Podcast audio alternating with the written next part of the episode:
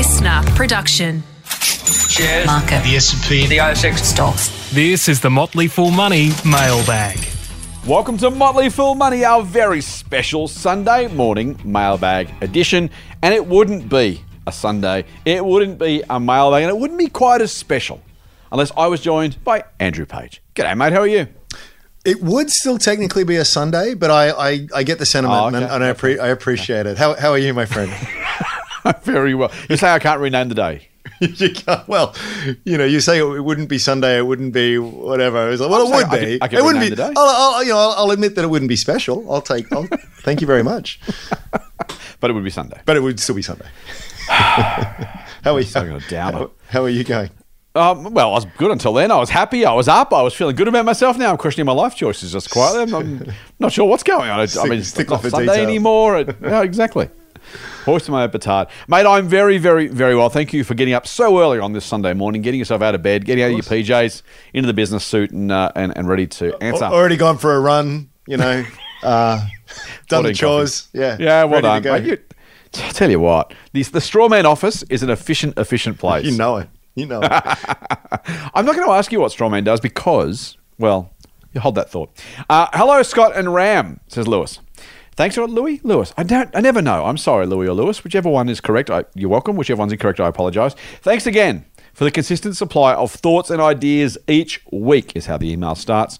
While I personally do agree with both your general sentiments regarding work from home, in the two in the true strawman.com spirit, I do want to add a comment into the mix to see what you both think and if and how you can knock this straw man down. oh, I love it. See, Lewis knows Love that the straw man is not just the character in The Wizard of Oz. Um, wasn't that someone else? Scarecrow, straw man thing. The quote, you'll get replaced by robots, end quote, argument is of course totally exaggerated and unrealistic. However, I do feel like many Australians should be concerned about offshoring instead. Allow me to give you an example. If I was, said Lewis, for example, a large professional services firm, why would I pay relatively high Australian wages to employees working remotely when I can instead pay much, much, much lower wages to brackets largely equally skilled in bracket professionals abroad in countries such as the Philippines to complete the detailed work and have a much smaller group of relationship managers in Australia managing the clients. It's something I've noticed both large firms and small companies moving towards more and more. And it actually works really well, he says. I wonder whether work from home could partially change the landscape for these sorts of roles. So, what do you think? Thanks again and keep up the good work. That's from Lewis. What do you reckon, mate? Are we uh, cruising Yeah, for a he's bruising? dead right. No, he's dead right. I mean, this, there's a there's you got to be careful what you wish for. Um, Mm-hmm. In fact, we spoke to the CEO of um, Zoom2u. It's a small ASX company, and Oh, yeah. A lot of their dev work gets done overseas. And hmm. so that was definitely one of my questions: is like, you know, is there a trade off on that? Obviously, it's cheaper, and it's like actually we get Yeah. incredibly high high quality work out of that team. We've been working with them for a long time, so there's no surprises. And and and yes, this is the Yes, there, there, there, there are, but I, I don't know if it's if it's going if it's something that is being driven by a desire for people locally to work from home. This is businesses will always try to minimise costs. So even if every single Australian was chomping at the bit to go into the office, there is still a very uh, uh, potentially big driver um, of this of this kind of offshoring. And this actually phenomenon has been going on for ages. So yeah, I, I think I think I think we should be um, concerned with with that. It is it is increasingly a, a um, it's a smaller and smaller world. We are we are in a global marketplace. For the real skills that matter in the 21st centuries, I mean, mm. coding is just like right up there is the skill to kind of have. And they're incredibly gifted, talented people in all kinds of parts of the world. All they need is an internet connection and a basic computer, and they can do their job. And they'll do it for, for pennies on the dollar re- relative to someone in Australia who might, you know, need super and all this other kind of stuff. So yes, yes, mm. that's mm. that is that is the world that we are we are living in. Yep. I 100% agree. In fact, I wrote about this and I'm trying to find the article now, but I can't. It was probably 20, 20, 20, 2011. Exactly that idea. Exactly that point. Uh, Uh, the, the thing I think I completely agree with you, though, is that it was happening already. Yeah. And it's going to keep happening. Um, it may well, uh, look, I think Lewis is right to some degree. It may well remind employers exactly how many of those jobs can possibly do. We can't possibly have uh, chief investment officer of the Motley Fool, the founder of Strawman, working from home. That, might- well, hang on, we can. Well, I guess then maybe we can put them anywhere. So you know, there- I guess there are jobs where It's very, it's very academic until it can, until Yeah, there's a knock on your door, right? You think, Yeah, hang Yeah. on. I mean, so yeah, the, the call centers have been outsourced for ages. Tech has been outsourced for ages. Programs have been outsourced for ages. Uh, back end accounting has been outsourced for ages. Uh, as Lewis says, he's excuse me, working for a company, or at least has um, contact with a company that does exactly that. So yes, absolutely right, absolutely spot on. Should be not surprised at all. Uh, it's not new, and it's not about work from home or not. Hmm. But Lewis is right. This is wage arbitrage going the other way for the first time, right? Yeah. We've, Yeah, yeah. I mean, you know, we've th- th- this is the latest version of 40 years of manufacturing going offshore, Mm-hmm. and, and so you know, it's it's not really new at all. It's the oldest, well, not the oldest trick in the book, but not far off it, right? You know, Yep. every Australian company, you know, Holden closes down, Bonds goes overseas. You know, the fact it comes to white collar work should not be unusual, should not be new. Um, so I think I think exactly right. I don't think it's about work from home though, and I think you know again, other than the extent to which it accelerates or opens some managers' eyes to the fact that I thought that job needed to be done from the office, turns out it doesn't. Okay, now let's let's look at offshoring. I think it's absolutely one hundred percent right. Yep. So make Um, make yourself as valuable as you can, I suppose, which is which is probably always true, but particularly Yes. true. Yes. Here's what I reckon, though. I reckon Go that, on. that trend is going to change again very rapidly. The world, the world is just changing at so such a rapid pace. Howard Marks Mm, wrote about this not too long ago. Just like you know, the, things have always sort of, well, at least over our the Mm, last generation or two, the pace of change has, has been pretty rapid. I mean, look at the inventions that have happened in the last few decades. Mm-hmm. But um, I think that things like uh, uh, call centers, things like legal discovery, or Mm-hmm. a lot of a lot of these things are actually going where they went to the developing nations Yep. because of the wage arbitrage. They're they're now going to the bots, and it sounds it sounds a bit sci-fi because you kind of think, well, they're not that they're not that good yet. Uh, yeah, they are. They're actually they're really good. And the thing is, it's kind of this thing at the stage now where there's some stuff that I've seen which is like blow your mind away and how good it is. And yet six months ago, it was it was like at, a much more um, infant level. And so you only have to go out two, three. I mean, we can argue about the. T- I, someone will say, "Yeah, but that's five years away." Oh no, it's fifteen years away. I don't know. I don't want to get into that debate, but it's coming. It's coming, and where you you can have um, uh, a, a bot who never sleeps, who you pay for once. Correct. You can have a thousand instances of. They can do everything. They can speak any language that you like. They know all about you. I mean, it's just this is. It sounds. It sound. I know how it sounds like as the words come out of my mouth, but but dig into it. Do your own research, as they say. Yeah. And you will see that this is something that is right around the corner. It's like I remember you and I back in the day when we used to go into the the Triple M offices to do this. You know, back in 2016, and so we were talking about self driving. You know, I was like, oh, one day. It's like, you know, it's, it's here. It's not. It's not. It's, it's not even much. a question anymore. Yep, The- What the, yep. the, the the the thing that's stopping that is mm, is mm. legislative and regulatory. It's not technology, uh, and that was like five, six years ago. Mm, so I don't know what to, I don't know what to say. Like, um, Yeah. learn programming. What's happening? well, even then, programming, right? Like, I, I think this. I, I, honestly, man, I'd go the other way. I would go soft skills, for exactly that reason. You know, if you if you can type code on a screen, and that code doesn't require specific in person. You know, co- coding is going to be one of the more transportable skills in the world, right? Type this, type, you know, I, I you're, you're learning a computer language. I mean, like, the very idea of like once you're not you learn language, and I learn language, the guy from the Philippines, and the guy in Vietnam, the guy in Bangladesh, and the guy in India, and the guy in New Zealand, and the guy in we all we all learn. Uh, uh, let me just be fun. Basic, right? When I learned at school. Once we all learn basic, that, that that's it. Like that is literally it. You know. Um, I, I don't know. I, I, I don't know how I would. uh, Well, we got both- both young kids, mate. I don't know how you I would future proof the kids. Maybe they need a program as part of their jobs, but it's not going to stop the offshore thing. That's I think that's one of the easiest things to offshore. I, I, I don't know what you do if if you um. In fact, so here's the thing: if you look at many uh, animated cartoons, uh, movies these days, you'll notice a lot of them. This is this is horrible generalization and, and stereotyping. But in some cases, you'll notice a lot of the names have the same cultural background. I don't mean mm. a particular one, I mean any mm. particular one, mm. because the entire production gets offshored to wherever. And sometimes it's done in China, sometimes it's done in Taiwan, sometimes it's done in Canada, sometimes it's done wherever.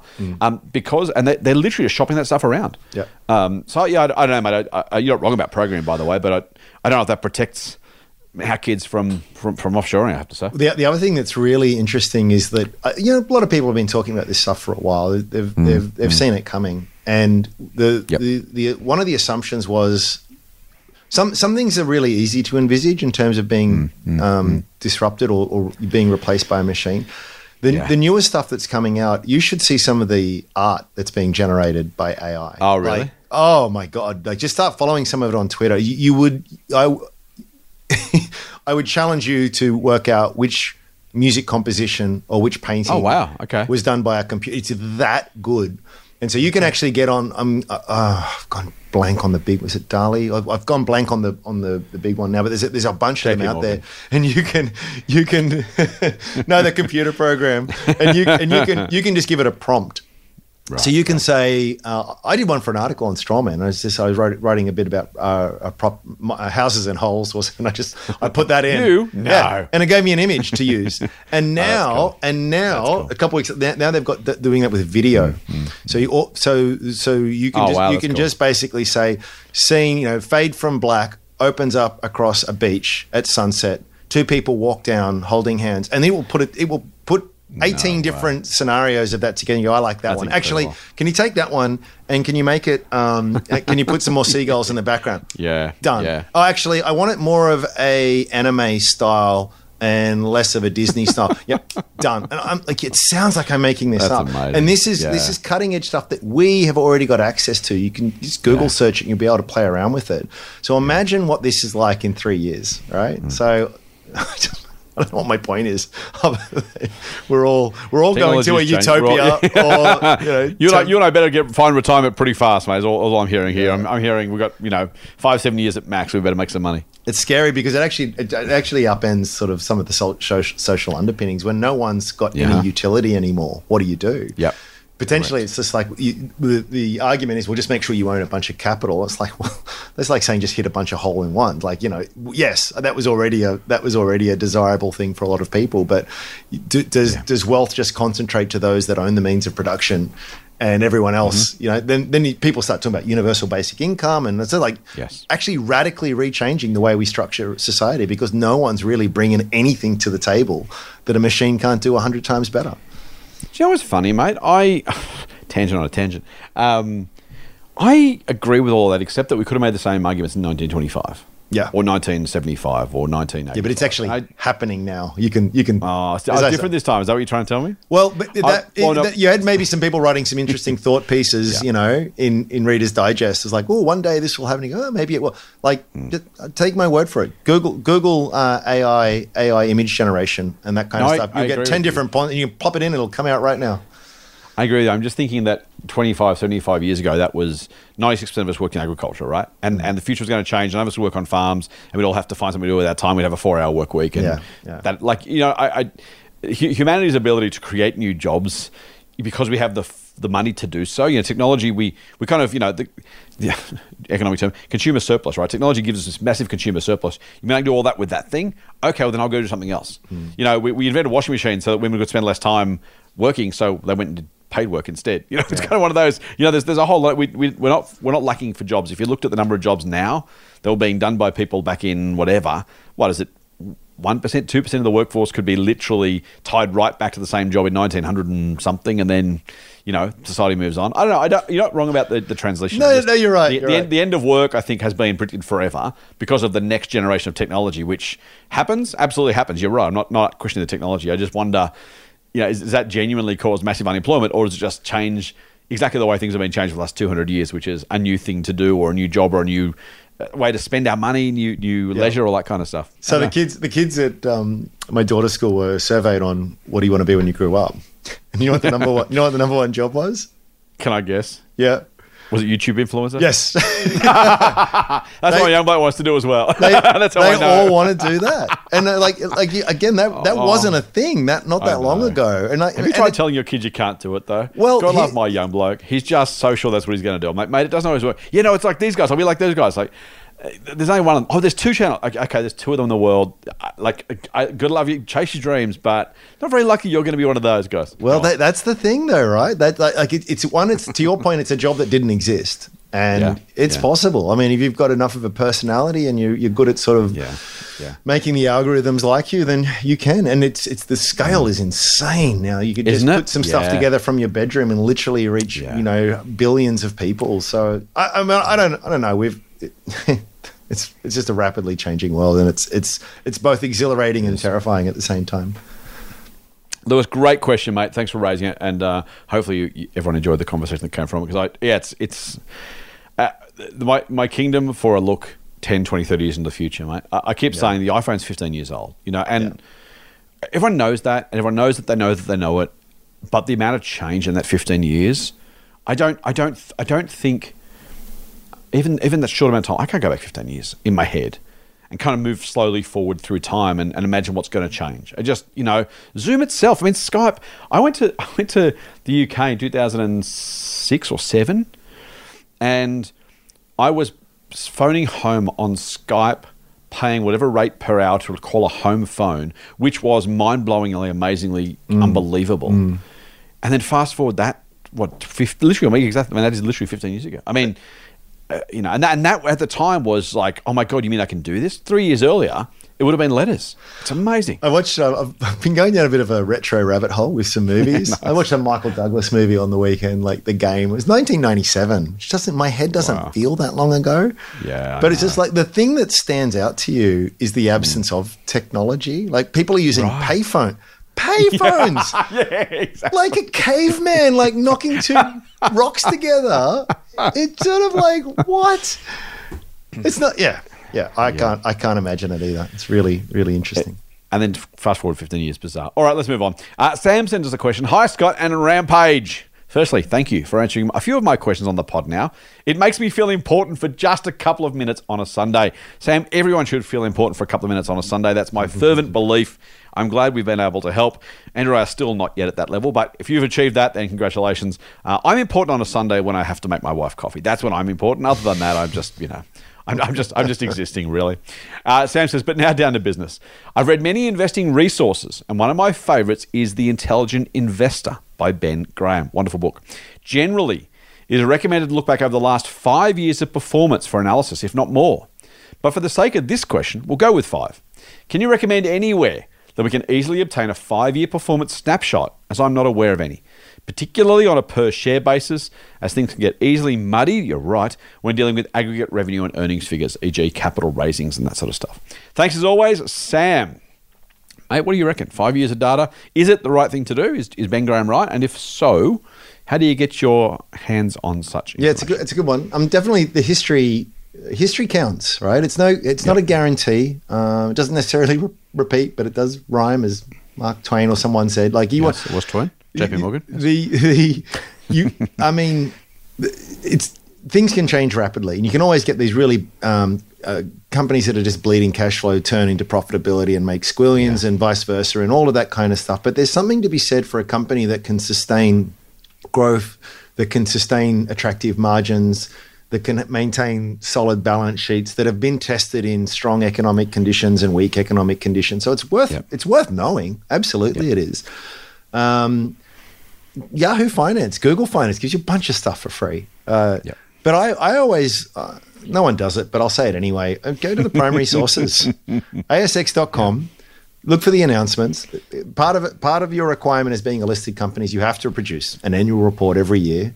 Below at a certain point, you have to reduce quarterly reports. In fact, it's all there in black and white. And what, what a lot of these data aggregate aggregators miss, and I see this as a customer of, of one of the biggest data providers for for Strawman, is that there's holes all through the data because someone again probably someone in in the, in the Philippines to our earlier conversation they've paid to sort of like input the data. They've missed something. Mm-hmm. Mm-hmm. And and so people often go what why is it saying this something's wrong it's like yeah it, it is because someone's just unthinkingly typed something in there go back it's not hard i'm not saying you have to like back in the day i remember you had to like order it through the mail and it would get mailed I- out to you I literally did that. I uh, think some companies would actually not have them anymore. Oh, we can't go back that far. We haven't got any left in the in the storeroom. It's amazing. Oh Yeah, man, go. just go down, download the PDF, and then Yeah. Control F. You know, just Yeah, search it. You'll exactly. find it in a second, and then Yeah. all of the information is there. And Mm-hmm. and um, Some people listening to that go, that sounds like too hard work. I'm not going to do it. And isn't that a great thing? Because if you're not one of those people and you can be bothered to do it, and honestly, it's not that hard, you've just got a huge edge over everyone else who's too lazy or couldn't be bothered doing this kind of stuff. It's all there and it's free. And you do not need, and I can say it because neither of us are in this game, you do not need to spend thousands of dollars from some provider, choose my words carefully, who's offering you some system or some software. you can do this and you can backtest and you can have all this information. Like they, they, they are, they're just repackaging a lot of this publicly available information. And uh, if you want to, you can spend. A lot of people find value in it, um, but you don't have to. Is all I'm saying. It's all there. It's all free. It's all publicly available. Go have a look at it. Yeah, no, I like it. Um, it's, I mean, yeah. Look, I, I think the other thing I would say is if even, I'm going to moderate your point very slightly, which is just to say you can start with some of that free content and then go from there if you Yep. need to make sure that, and you absolutely should, to your point, make, make sure the data is right. So if you want to eyeball something, you may miss an opportunity that where the data is wrong. Uh, but if you find, what do they call it? Um, uh, you know, the false positive, false negative thing, right? yeah, you, yeah, you, know, yeah, yeah. it- you, you might miss some false positives if the data is wrong. If there are any false negatives, you catch up with that by saying, gee, this company, I just pull up Woolies just to have a look at Yahoo Finance, for example. Gee, Woolies looks good. Um, I'll just go and I'll just go and pull up the annual report and check that. Mm. Af- After, I've- after I've done my initial couple of goes through the, you know, I found, I found my 5, 3, 6, 12, 84 companies I want to look at more deeply. Great. You're going to grab, hopefully grab the annual report anyway to read what's in there because you should before you're investing. So just flick a couple of pages past to the financial reports, have a look at that while you're there. Make sure there's nothing there to, uh, to, to disappoint you. I think it's a, it's a really, really smart way to start, mate. And, and it's not even it's not even the, the fundamental data that gets muddied like that. Even just if you're looking at basic price charts, things Yeah. get missed all the time because companies will do and they, they don't always get, get adjusted. Uh, like things like share consolidations and share splits usually do, but sometimes you get capital returns, sometimes you get special dividends, you get these things, and and to They, ne- they never adjusted. Those things are just re- really good. They're never ever adjusted. They're adjusted for splits and consolidations. Yep. But never for buybacks, never for share issuances. Yep. Uh, never for special dividends. and it just looks like this huge drop, and you go, "Whoa, something really bad has gone on there." It's like, no, they might have just given a bunch of cash, cold hard cash, to their shareholders, and the market completely rationally is adjusted on the basis. Before this date, you were entitled to the cash. After this date, you no longer were, and perfectly sensible and normal and reasonable for that to adjust afterwards. And Yep. and that's what happened. And you just you're just not going to you if you rely purely on just the chart there, you're going to miss some really important information. Yep. Um, yeah, could, I, I, really simple example, mate, for anyone who wants to play along at home. Webjet. I own shares of Webjet. Um, famously bought them about a week into the COVID pandemic, thinking they're not going to shut the borders, surely. yeah, got that wrong. Um, lesson learned. But uh, but just to- just to prove I'm I'm human like everyone else. Um, but they during the depths of COVID issued something like ninety percent more shares Yeah. and you don't see it on the chart. And you shouldn't necessarily see it on the chart because it's price per share, which is fine. I, by the way, I don't. I think it'd be actually fascinating if, if a company, a data provider, actually chose to start to do an alternative version of the charts with that stuff in it. I actually would like to see that, but they don't, and that's not necessarily a problem. What the reason I call it Webjet particularly, uh, other than rub my own face in it, is if you look at the share price of Webjet, it's four dollars eighty four as we record this. Recording this early, by the way. Recording this on a Monday, unusually, so it's not quite Sunday. It's Monday, but there you go, just a bit behind the curtain. But share price could change, so I'll call it out now. Before COVID, in fact, on the 14th of February, the shares were $9.42. Now, someone looks at that and goes, so they're still only half the price. And when business goes back to normal, then I'll be able to dot, dot, dot. Then, you know, look how much upside there is. Hmm. That would be true of other. I own corporate travel management. I'll use another one I own just for interest. They didn't issue shares, right? So that, that comparison would be a true comparison. With Webjet, you can never see the fact that on this chart, there are now almost twice as many shares. So on a like for like basis, Webjet's actually more expensive now than it was pre-COVID, even on a per share basis it looks cheaper. If I had to buy the whole company, the whole of Webjet, I would have to pay more now than I had to pay on the 14th of February 2020 before the big COVID crash. So that's worth just keeping in mind. That's a fantastic example um, of where you should just not take. And again, there's nothing in that. There's no, no share split, no consolidation, nothing else. No one's doing anything dodgy, nothing's inappropriate. But and it's why the Sam's question about it on a per share basis is so incredibly valuable, so incredibly important. Yeah. Um, one of the best things to look at, by the way, if you do pull up that data, and almost to almost to that point, Sam, is is check out um, where they list the number of shares outstanding because you should look for that number. I'm actually interested. I don't think it doesn't look like. Um, Yahoo Finance has that information on their on their stats pages. I will say, if you're a CommSec customer, uh, I have no dog in the fight, but I've used CommSec for years, as most of our listeners know.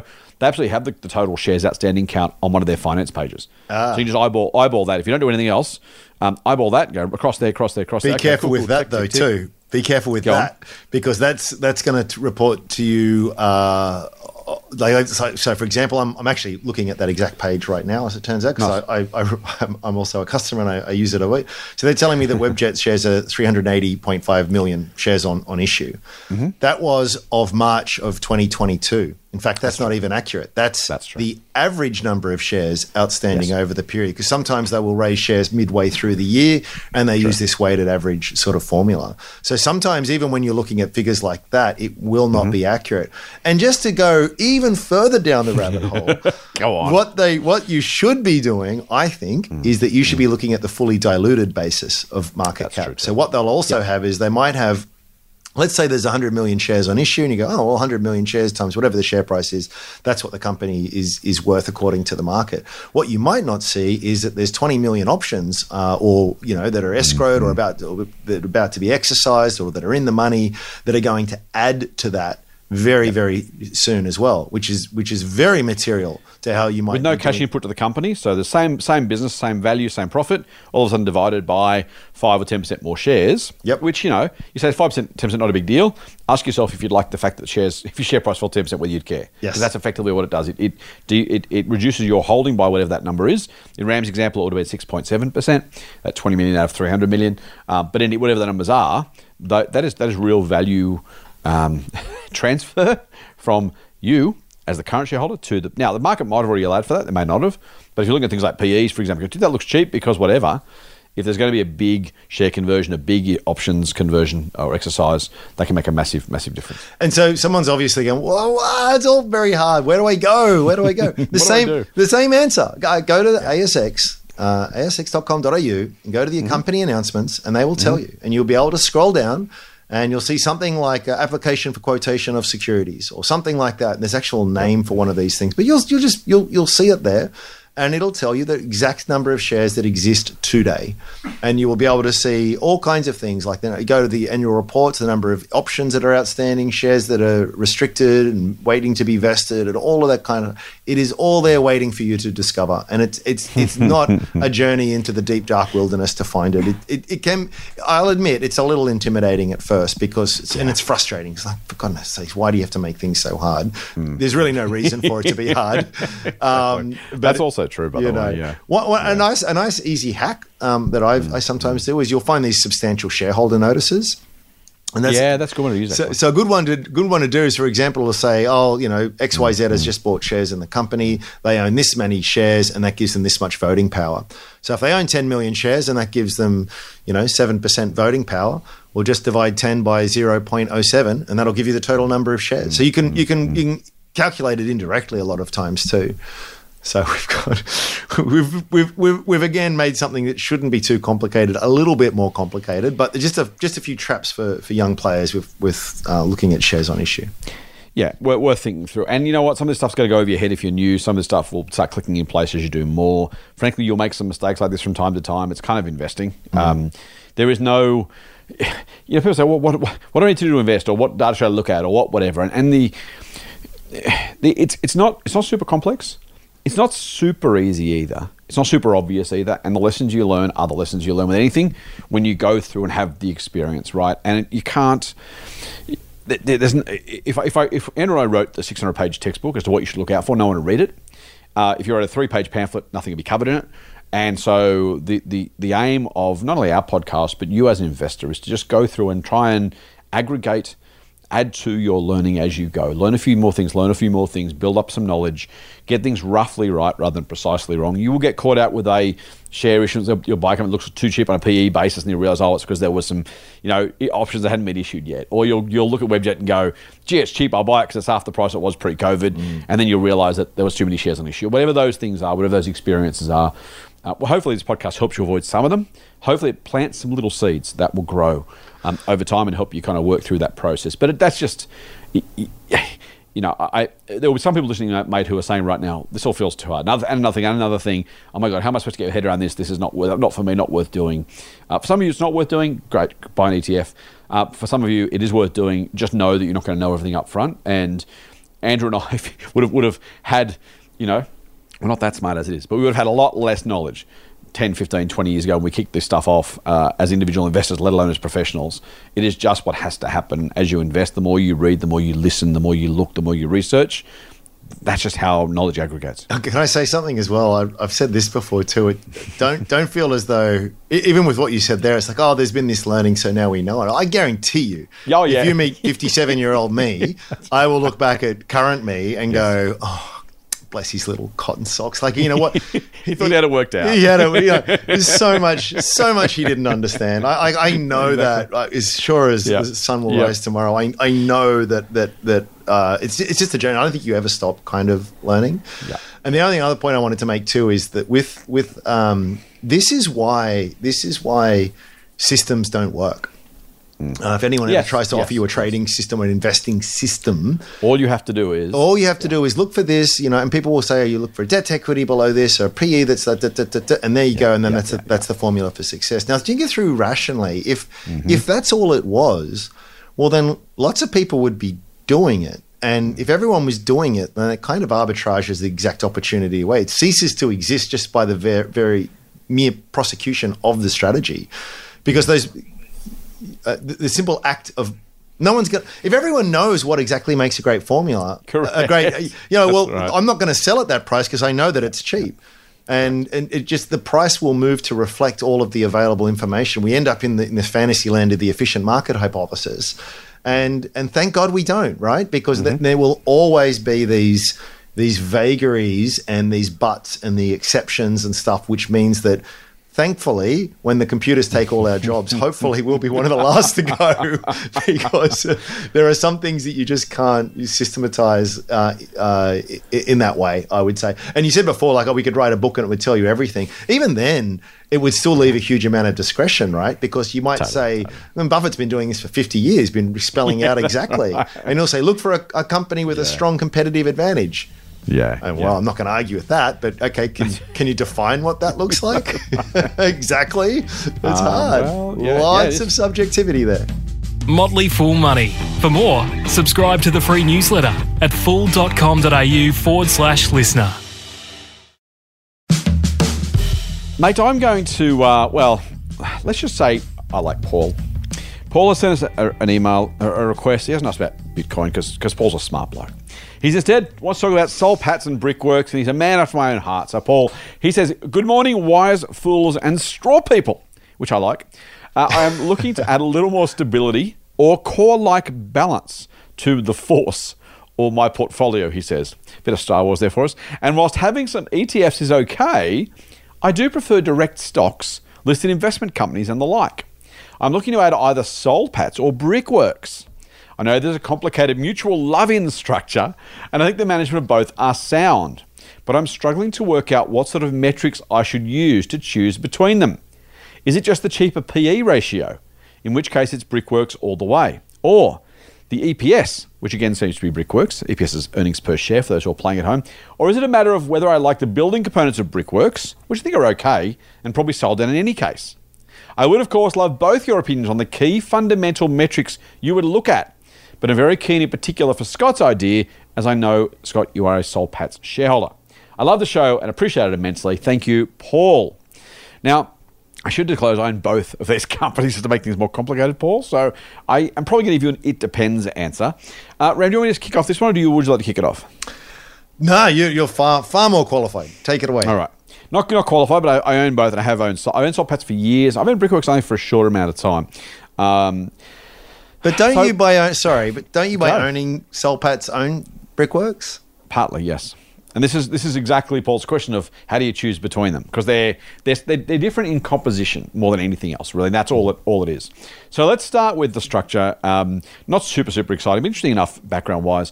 Back in the day, there were a whole lot of corporate raiders going down. These these um, venture capital, private equity mobs have always been around looking for good deals. They were called corporate raiders back in the day. I think this was back in the seventies from memory. Uh, not that I was here at that wasn't wasn't investing at that point, but I, I believe that's the story. Anyway, to stop your company being taken over, what you could do, you can't do it anymore. The ASX has banned it. What you could do is you could do a deal where you'd buy a share of someone else and they'd buy a share of you, and as long as they had effectively a blocking stake in each other, that would prevent either company being taken over. So the Motley Fool could buy 40% of Strawman, and Strawman could buy 40% of the Motley Fool, and you couldn't really buy, bid in one or the other business because the individual shareholders would vote against the takeover, making each business takeover proof. That's kind of how the whole thing came about. And right now, they own about 40% of each other. The numbers are slightly different. It's not overly relevant for this purpose, but that's why they did it. Uh, now, that's 50 odd years ago. ASX has banned that approach these days.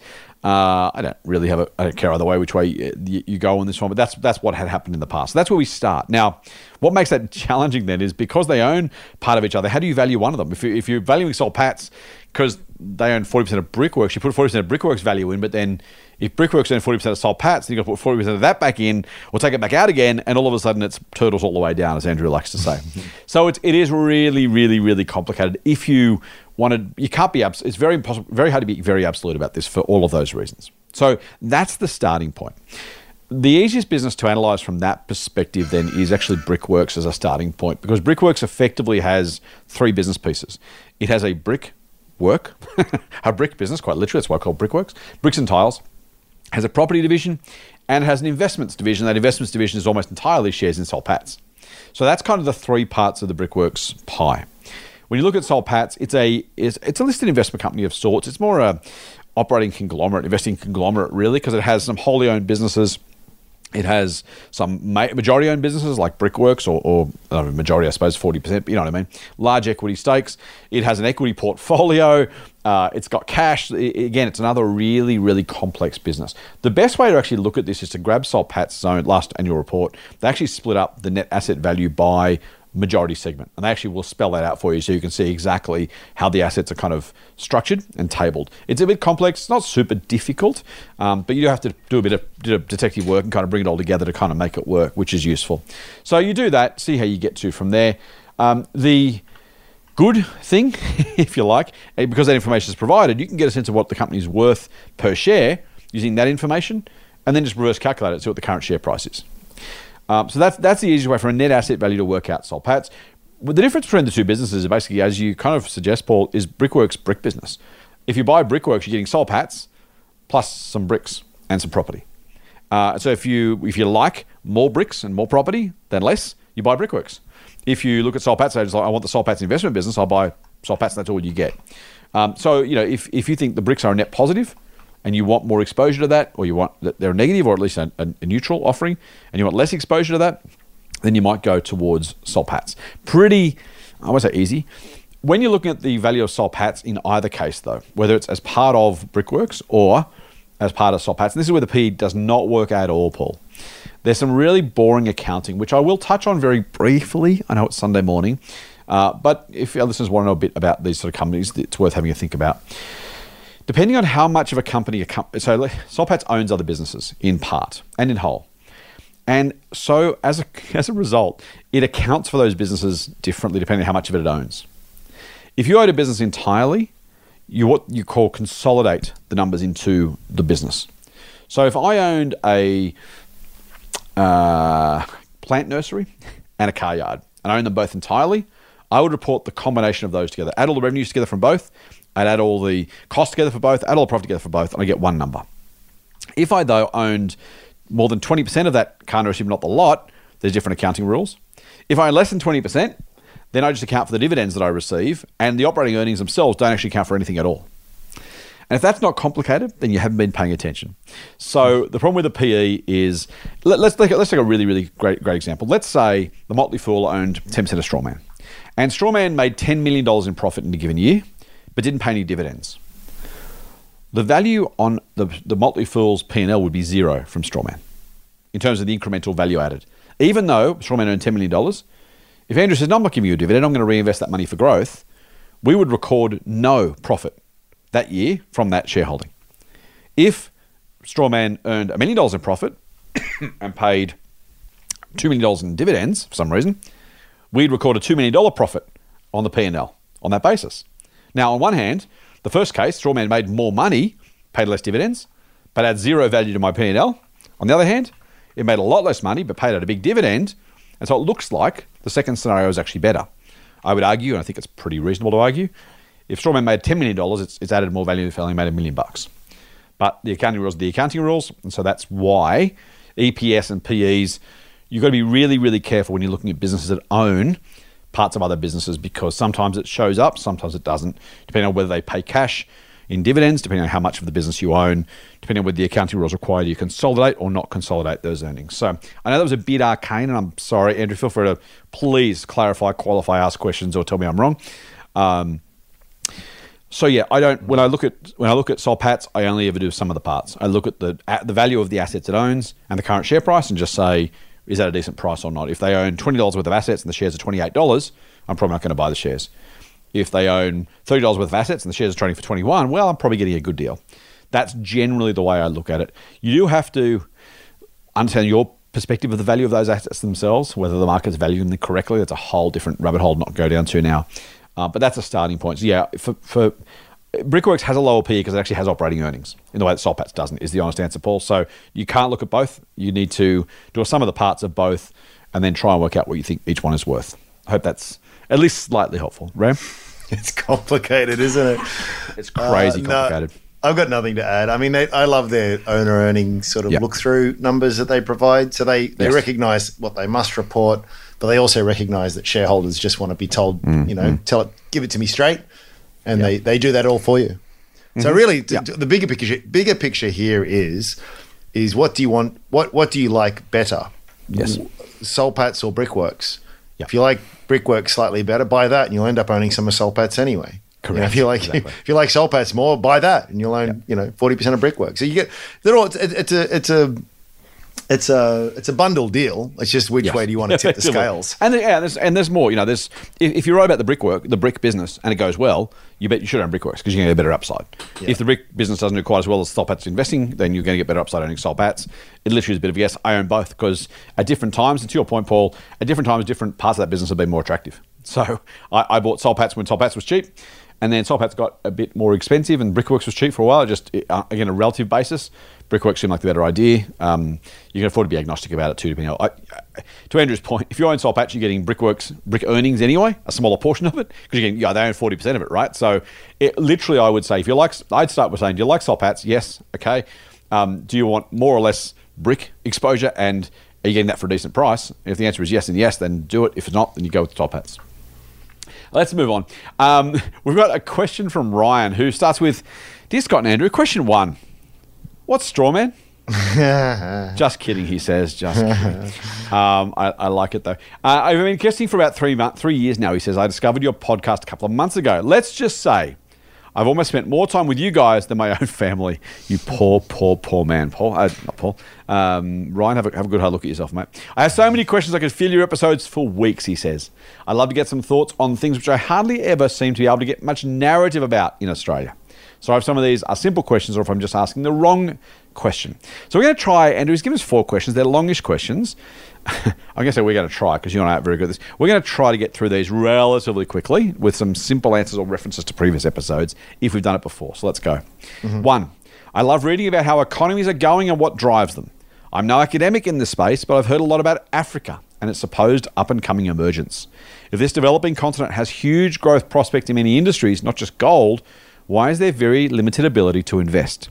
Is this just because they are so emerging? There's not enough regulation to protect investors, or am I looking in the wrong places? Go. Whoa, big question. Um, incredibly, like you know, um, huge potential there. But the the problems I, I would argue are, are political and structural. Yep. So could, could could could that as a continent? This is a massive continent with lots of countries. Uh, are, are they are they getting are, are they uh, getting the most out of their most valuable asset, which are their, their people? No, not even close. Is that going to be a problem that's fixed anytime soon? Probably not. I agree. Um, uh, but as you see it start to be improved, uh, it may be worthwhile. Asia was an emerging market, still is emerging to some degree. There were riskier and less risky times to invest in Asia. Australia was the same. It was a you know it was a sheep farm back in the day. Um, you know there, there are there are times when it makes more sense to invest, and you need to make a decision on that basis. Number two, how do I navigate the financial ratios on different sites and apps? I've used many sites, some which are large global players, and some which seem to be community driven. How is it that two or three different websites can show three different PEs for the same company? And then when I check my brokerage app, the PE is different again. Seems a bit too relaxed on the details. Hmm. Andrew? Uh, the, the, there's different flavors of PE. So some of them will use a trailing earnings per share. Some of them will use a forecast, so what they expect it to be in the next full year reporting. Some will use a blended, like uh, CommSec does. So they'll sort of say a little bit of what happened last year plus a little bit of what we expect this year. The best one to use is whatever one you think is the best one to use, which is the frustrating answer. There's no there's no wrong answer. It's it's, Correct, it's a question of taste. Um, but you do need to know which one you're looking at. That's that's why you'll see different figures though. Yep, spot on. Uh, and the best one to use is, I would argue, the one you come up with yourself, which is you're looking for future earnings, and past will tell you what absolutely happened. So it can, it's 100% correct by definition. Uh, whether it's useful or not depends on the likely future volatility of that company's earnings. PEs, more volatile just- the earnings, go on. Sorry, Yeah. mate. Sorry, I thought you finished. Go go ahead. I was going to say the, the, the more volatile the earnings of the business, the, the newer the business, the uh, you know more susceptible it is to economic circumstances, the less likely the future is look, going to look like the past. So just bear that in mind. I, you say there's no right answer no wrong answer. I think the, there is one wrong answer, which is the past one. Um, but but uh, in the sense that it can't, you know, it's the past by definition. You don't get yesterday's profits; you only get tomorrow's profits. Um, I'm, I'm being I'm being silly, of course. But yeah, look forward. Um, work out for yourself what you think the underlying earnings power of these businesses are. I know it's a difficult concept to put in practice, easy to understand, more difficult to do, but that is the one you should be using, in my view. Yeah, I was just going to say it gets a lot of grief the PE ratio because people will rightly point out to all of those kinds of problems. Yep. Um, I, I think that that's true, but I, at the same time, I think it's a very, very powerful heuristic as long as you're aware of those things. So let's say that you've like you just cut through all the nonsense and you just think, look, I think on average. Over the next few years, this kind of company should be earning about this per share. Then all of a sudden, the PE becomes quite a powerful tool as to work out whether it's expensive or not. Um, uh, but yeah, if you just go in blind, this is again, this is why scans are so useless. Show me a bunch of stocks that have a low PE because because Yeah, I'm because I want a cheap stock. Obviously, you do. Uh, well, Brickworks we were just talking about. I just looked that up. The PE is seven. Yeah. Seven. The current average is something like eighteen or something. It seems ridiculously cheap.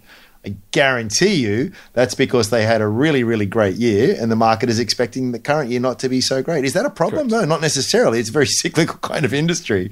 Um, but but again, you don't you're never going to get any of the nuance just by looking at, at that raw number. So, you know, it's it's an interesting starting point, but but you know, get di- you have to dig a lot deeper.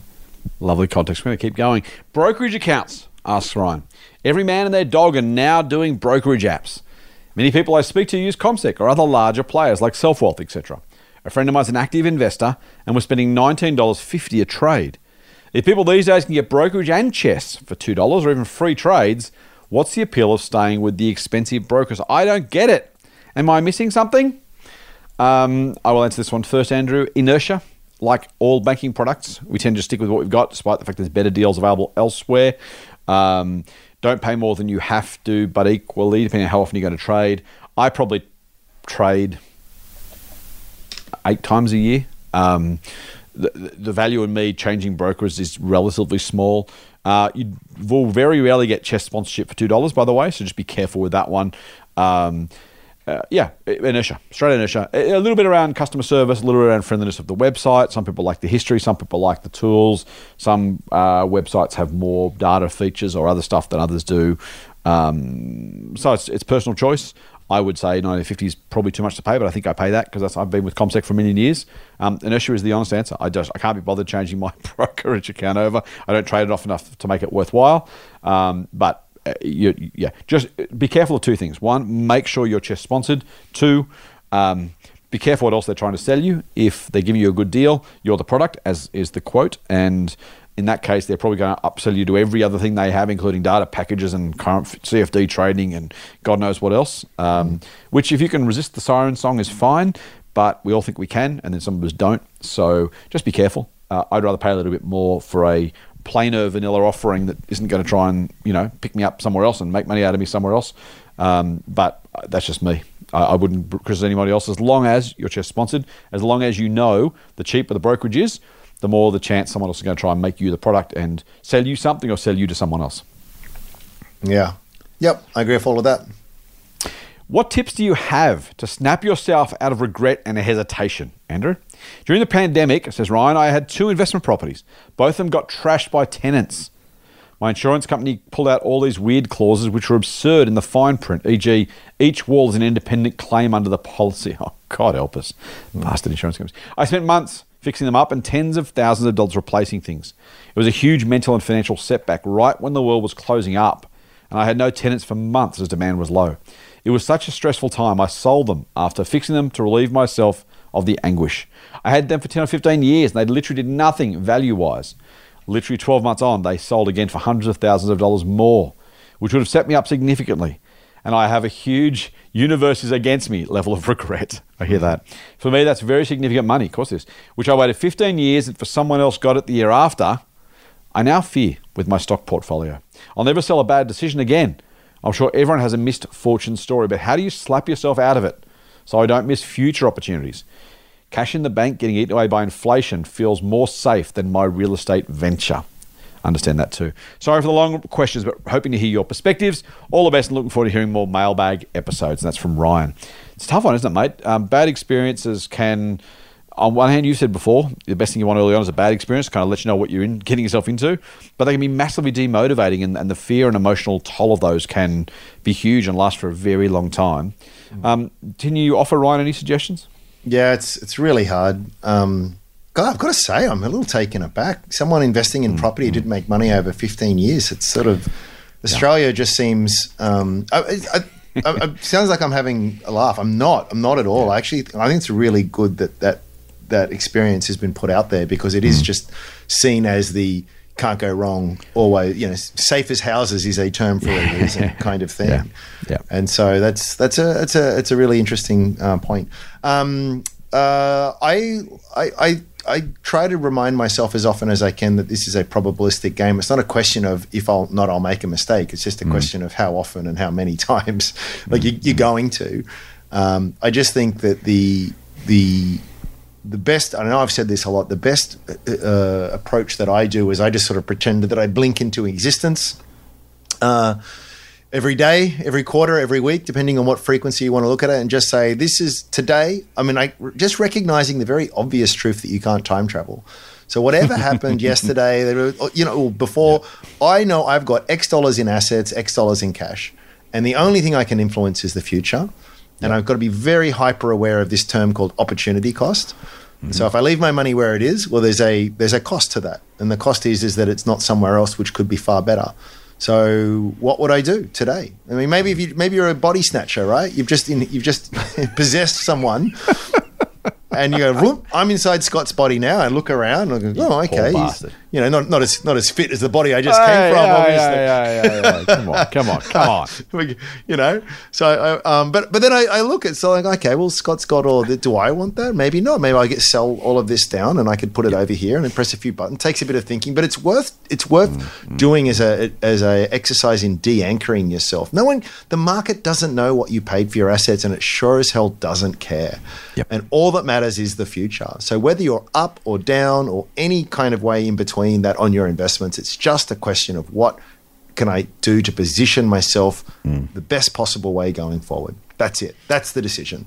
And uh, and yeah, just so just only look forward. I think I've said before that some I used to be of this mindset where hmm. Hmm. I would I would be very very slow to sell because mm. I didn't mm. want to make a rush decision. And some, sometimes, in, in fact, oftentimes, a, a, quick knee jerk reaction is exactly the wrong thing to do.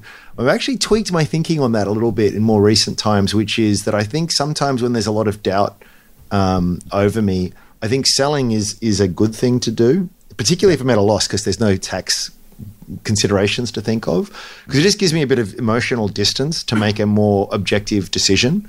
Mm. And then it might be that, yeah, no, actually, I do want to stay in that. And then I can press it. And like we're just saying, it's like five bucks a trade or something these days. You just buy it. It's it's it's it's, it, it's irrelevant the cost of it.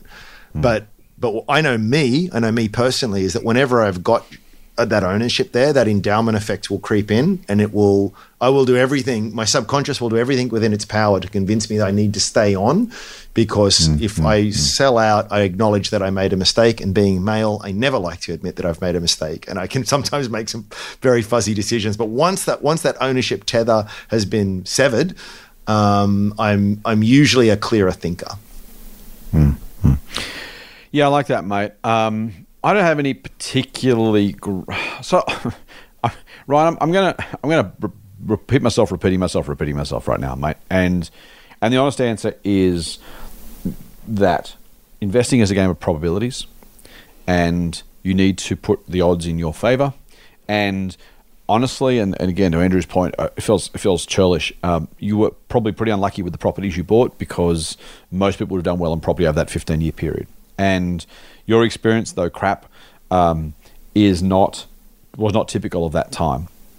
That if you'd asked a dozen people who invest in property 15 years, do they make money? Most of them would have said yes. Uh, and in most 15 year periods, you would have made money in property. So I think the, the I'm not saying by property, by the way, my point is that if you think about investing over the last 30 years, I've mentioned the Vanguard chart a million times. I really should be on a retainer, but I'm not. Um, the market tends to go up over time. And so, you know, it is it is reasonable on a stock by stock, company by company basis to think, what if, what if, what if? You will lose money on some. I have lost money on some. I have recommended stocks that our members have lost money on. It sucks horribly. But how do I reorient my thinking? It's by saying those those losses are the exception, not the rule. If you are properly diversified, if you invest across the market, if you invest over a long enough period of time. So it literally is it's trust the process, trust the data, right? Trust trust the system. Um, which if you're a conspiracy theorist is not going to help you. But for the rest of us, um, the I didn't say the system is a, the big system. I mean the big system that Andrew talks about. You know, the economy is just lots of little people doing little things. Turns out, at scale, that's stupidly, stupidly, stupidly value accretive, particularly at the top end of town, particularly for listed companies. It has been for 100 plus years. Maybe this is the end, but it's probably not. Um, and so I think you've got to just set your sights on probabilistically Am I likely to make money? Yes. Is it likely to be a large amount of money? Yes. Will there be problems? Yes. Will sometimes stocks go down? Yes. Will I pick bad stocks sometimes? Yes. Will I still make money overall? Yes. And probably large amounts of it. Uh, and so that that for me, that's honestly that's my north star. That's the that's the you know when all else fails, that when I break the glass, that's what it says. Is you know the market tends to make money more often than not. It sucks right now. I'm down a lot over the last 18 months, as Andrew is. We both said that before. Um, I don't have any less faith or confidence in the market. It sucks. It's, it's more painful than it was 18 months ago. I was I was I was the smartest man, happiest man in the world 18 months ago. Am I less happy now? Well, I'm poorer now. Uh, am I equally equally as confident in the future? Yes, absolutely, 100% without a doubt. Because if you look at what's happened and you think, is anything changing that? I think the answer is no. So regret minimization for me, I think I'm going to regret not investing far, far more than investing and making a mistake. Is my, my way I answer that question. Anything else in that, Ram? I just touch on the Ryan's comments of inflation. I think that's something to be really, really mindful of for anyone who's a distance away from from um, Yes. retirement. I mean, that's just such. I mean, like you know, I, I think things probably cool a little bit, but I think it's a you know again, who knows, thumb suck here. But I don't think the days of you know sub two percent inflation are coming back anytime soon. Hmm. So you know, you got something maybe I don't know, we steady state around four or five percent inflation. I mean, that that that is a real tax on you hmm. and your hmm. savings each and every year. And if you're going to sit a, on if you're going to save money and put it into quote unquote a savings account just got embarrassingly low interest rates. You're basically just guaranteeing a loss every year. And i said hmm. before the term opportunity cost is is something to really bear in mind there. And so i the, the question is is do i want good returns with lots of volatility or bad returns with no volatility? Hmm. Now if there was an option C, which was great returns and no volatility, I'm not Just an idiot. stuff, I'll take Yeah, that right. one. Thank you. Unfortunately, that's not on the menu. So, yeah. Uh, yeah, go, take take the volatility and and the great returns. And in fact, in fact, just to be a little deep, the reason there are good returns is because of the volatility. You know, it's kind of that, that's what that's what gives you the opportunity uh, for for the better returns. So it's kind of yeah, super easy to say, super easy to say. but uh, yeah, take take that any day of the week. And and honestly, I know we just sort of repeat ourselves here a bit, but it's sort of like, especially with some of the nitty gritty stuff we've gotten into on this episode. And, and this is the advice for all my family and friends because a I don't want the grief of individuals mainly because I get no credit for it and I get all the blame on the ones that don't go well. Honestly, just pick a broad based index ETF, put some money into that, commit to spend less than what you earn, tip the difference in once a quarter of, of you know, and, and and then you know go and live give live your life. Do, d- Don't do anything other than that, and I guarantee you'll do pretty well. It's why superannuation is so spectacularly good. It is like it. it, it, I, I, you know, there are very things I'll die on. Actually, there's a lot I die on the hill for. I'm a very opinionated, self-righteous bastard. But other than that, um, it, the, the idea of superannuation was just like is take my money, put it away, don't let me touch it, and get back in me 45 years time. Is the Yeah. greatest favour society. Well, not, it's not even that. Many, many great things about living in Australia. Financially, it is probably the greatest favour society will do for you. So there was a really, um, I actually sent this out for our um, our member email on the weekend. And one of our one of our members, Vanderlei, had this great chart that he'd found from J.P. Morgan, and it has it goes back to 1999, and then every year it lists things that happened in that year is to why you wouldn't invest. Yeah, So 99 it was Y2K, then it was the tech wreck and the bubble burst. Then 2001 it was September 11. Uh, then the 2003 it was the war on terror. Then it was the Boxing Day tsunamis and uh, more terrorism attacks. Then it was Hurricane Katrina. Uh, then it was the, then it was t- the subprime subprime blows up. Then it was the collapse of uh, Lehman Brothers. Then it was et cetera, et cetera. And literally every single year there is this gr- earth shattering, like awful, scary thing. And it's really, I think we always forget this. You look back and you go, oh yeah, that, well, what a great opportunity that was. And Morgan Housel, he says it best. It's like every Yep. crash looks like an opportunity in hindsight, and it looks like a risk when you look forward. Mm-hmm. And it's isn't it isn't it just crazy because it's the same thing, right? And and right now that markets are down, markets are scary, and it's a huge risk, and everyone's trying to suggest these really super clever things that you kind of do. I don't know when it's going to be, but probably it's safe to say in ten years' time we'll look back at this period and go, oh. Man, I can't wait! I can't wait for another Yeah. opportunity like that. I'm Absolutely. Gonna, I, am gonna next time that happens, I'm gonna buy it. You know what? You're not. Yep. You're not going to because none of us do. Because when it happens, it's super scary. In fact, it's the reason it's uncertain and scary is that why things are on sale. If things if things weren't scary and things were certain, they wouldn't be on sale. You get you get into these sort of uh, logical sort of um, quagmires where it's just sort of like it, it can't be any other way. You don't get a bargain with certainty. You don't. You, it just doesn't exist. So so if you're looking around and things are scary and things are uncertain, I mean, I'm not. By the way, please don't say that. That, that means that things are going to go great from here. They're not. Things could drop another 50% from here. And I'm actually on the record as saying it's probably going to be a more difficult decade ahead than it has been in the past. But I still would argue that there's lots and lots of really great opportunities out there if you look for it. And the bigger regret you would have if putting putting all your money under the mattress and waiting 10 years or mm-hmm. doing a little bit of homework and finding some really great businesses to invest in. I, I know which one you will regret most if you look back in 10 years. Yep, I think that's that's absolutely absolutely the right approach, and this is this is why it, it, the Mor- Morgan's comment is always Morgan's comments are always spot on. If you haven't read Psychology of Money yet, just buy, buy it on Kindle or, or Audio Audible or Booktopia or download it, buy it, whatever. I own Amazon shares, not that anyone cares anymore. Um, but uh, yeah, just uh, buy it because it's great. Um, the the the things we say we will do when you have the next opportunity. David Gardner, Motley Fool co-founder, uh, has been investing at the Motley Fool for well, Fool's now almost thirty years old, uh, and he was uh, he's been investing. He invested. He he runs two Motley Fool services or ran two Motley Fool services, Stock Advisor and Rule Breakers in the US, and every single month those services release a buy recommendation. Every single month. No matter what happens, they just release a buy recommendation. And David has said before on his podcast and elsewhere, during the GFC, he was investing. And every month, he'd have to release a recommendation. And almost the GFC was terrible. For those who didn't invest through it, it was almost. I think I want to say, Andrew, it was pretty much eighteen months of just grinding lower, just this really mm, miserable, terrible mm. crap. Anyway, so Dave would say every month I'd have to make a recommendation, and I didn't want to do it, and it sucked, and I wish I didn't have to. And almost without fail, I'd make a recommendation. A month later, it'd be down lower. So I make another recommendation, and a month later, that one would have fallen as well. And I was going through this miserable, miserable time of adding money, adding money, adding money, and making a recommendation, make, and it was just this terrible, terrible time. And that's all true. And he felt bad. That's why I made the point of saying it sucks when you lose money. It sucks when the market's down. It sucks when your portfolio is lower. Those things don't go away when you get good at investing when you've been doing it for a while, right? You, you learn to deal with it. But you know the money's still the same amount of money. In fact, it's probably more money because the longer you do it, the more you've got to lose, generally speaking.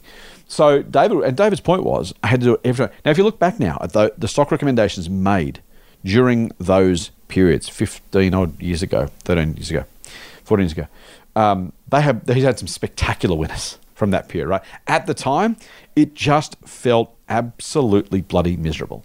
And that's, you know, to Andrew's point, and it's no different what Andrew has said, no different what Morgan had already said, but I just want to use that as, as one example, someone who's been there, done that, did spectacularly well out of it.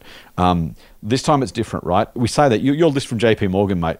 There'll be people listening who will say, yeah, but this time, you know, as they would have back then. It's, and that's, you know, back to the iPhone example. And you're right, it's been a bit of a, a tour de force this episode, but just that idea of like at the time, you know, man, war on terror, man. That, that you know, the, the Al Qaeda's blowing up buildings. Like, who's investing then?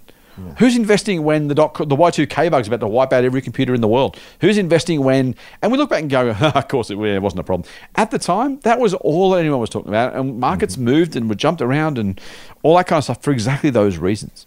And that's that literally is the point, right? Is just you've got to get that in your heads. However you mind, have you managed to do it? For me, I've said before, the Vanguard chart is, is a spectacularly good one.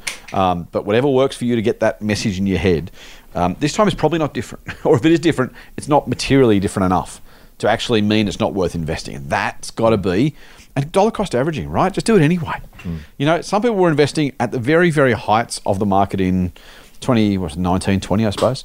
Um, and now look back and say, oh, I lost some money doing that. If you'd invested the year before that, you still made money at this point. Because the market had a really nice run up at that period. Um, it is dollar cost averaging that matters, not I need to pick the top and the bottom and only invest then and only sell then. Just keep adding money. It's it's literally the only thing that matters. Um, particularly if you can, if you're going to buy a diversified ETF, individual stocks, you have got to make sure you diversify, pick good companies and that sort of stuff. So it's a little bit more challenging. But uh, those big market wide movements in either direction, that stuff's going to happen. It's going to keep happening. It's going to keep happening. It's going to keep happening. And that's just you've got to make your peace with it. Just there is no there is no there is no plan B from that perspective, right? There is no there's no escape chute. There is no I'll wait till that's over. Last week, I'm going to finish in a minute, mate. The market was up was at 5.3 percent in two trading days. We um, Tuesday, Wednesday last week, half a year's gain. If you're trying trying to time the market, if you're waiting for the bad news to be over, if you're waiting for the RBA to stop raising rates, if you're waiting for the US market, whatever those things are, right now, I don't know, the market could go down another 10% for all I know, or it could go up another 10%. But the thing, the very fact we don't know, the very fact there was a 5% gain in two days, that should be exhibit A as to why you don't want to be out of the market. Can I? uh, So uh, I'll just extend what I was saying before. So I actually Please. found the report that um, Vanderlei shared, and um, uh, so it's talking about all these reasons not to invest.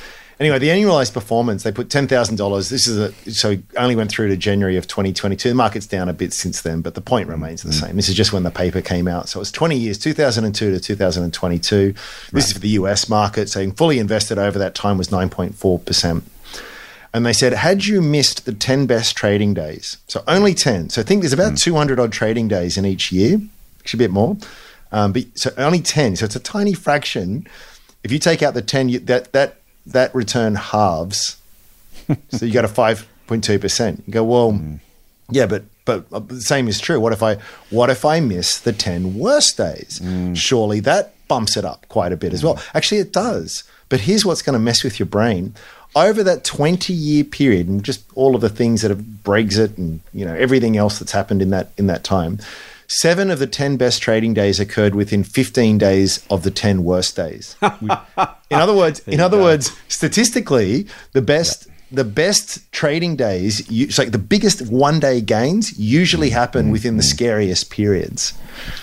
So, so when you say to yourself, "Well, that's fine. I'm just going to get out while things are really scary, and then I'll get back mm. in." Yeah, I might miss a few trading days, but I just want to miss the worst ones. It's like, well, that's when the best trading days tend to occur anyway. Mm. And again, it's just people just get too clever with it all. So the point is, is just roll with the punches, you know, and and uh, that way you're guaranteed to be there mm. when when it when it when it comes galloping back, as it as it surely will at some point. I have no idea when. I'm going to extend this podcast by a little bit longer, mate, only because I want to share this. That uh, we, I got a tweet, uh, and it was really timely because it was Scott Crow sent it to me on, on Twitter. Uh, it's an article from a, a blog called A Wealth of Common Sense, which is just excellent. If you're not reading A Wealth of Common Sense, it's fantastic. Ben Carlson uh, is a uh, ex stockbroker, financial planner. Yeah, it's good. Um, Yeah. He's great.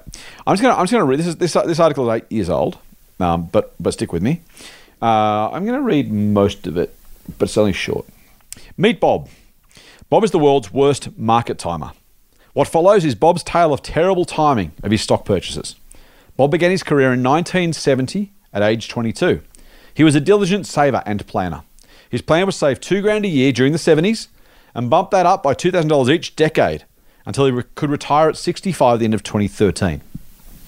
He started out by saving the two grand a year in his bank account until he had $6,000 to invest by the end of 1972. Bob's problem as an investor was that he only had the courage to put his money to work in the market after a huge run up. So all his money went into an S&P index fund at the end of 1972. The market dropped nearly 50% in 1973 and 74. So Bob basically put his money in at the peak of the market right before a crash. Yet he did have one saving grace. Once he was in the market, he never sold his shares. He held on for dear life because he was too nervous about being wrong on both his sell decisions too. Bob didn't feel comfortable about investing again until August of 1987 after another huge bull market. After 15 years of saving, he had 46 grand to put to work.